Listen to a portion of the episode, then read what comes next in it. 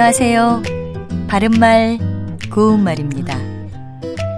새로운 물건이 나오거나 한정판 상품이 출시된다든지 하면 백화점 영업이 시작되기도 전에 사람들이 문 앞에 줄을 길게 서는 일이 있습니다.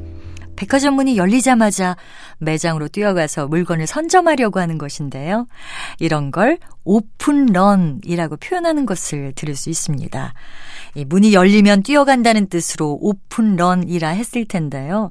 오픈런의 원래 뜻은 뮤지컬이나 연극 같은 분야에서 작품을 올릴 때 공연 종료 날짜를 정해놓지 않고 무기한으로 하는 것을 말합니다.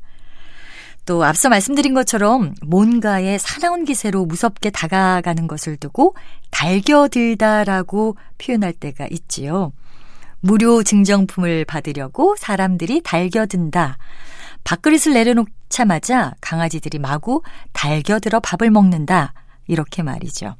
그런데 이 달겨들다가 맞는 말이라면 달기다란 동사가 있어야 할 텐데요. 달기다는 동사 달리다의 여러 지역 방언이지 표준어는 아닙니다. 따라서 달겨들다 역시 맞는 표현이 아니고요. 달려들다가 올바른 표현입니다. 달려들다에는 어떠한 일에 적극적으로 다가가 임하다라는 뜻도 있어서 모두 이 일에 달려들어 우리 빨리 끝냅시다. 또는 선뜻 달려들기에는 망설여지는 조건이다. 이렇게 표현할 수 있습니다. 바른말 고운말 아나운서 변희영이었습니다.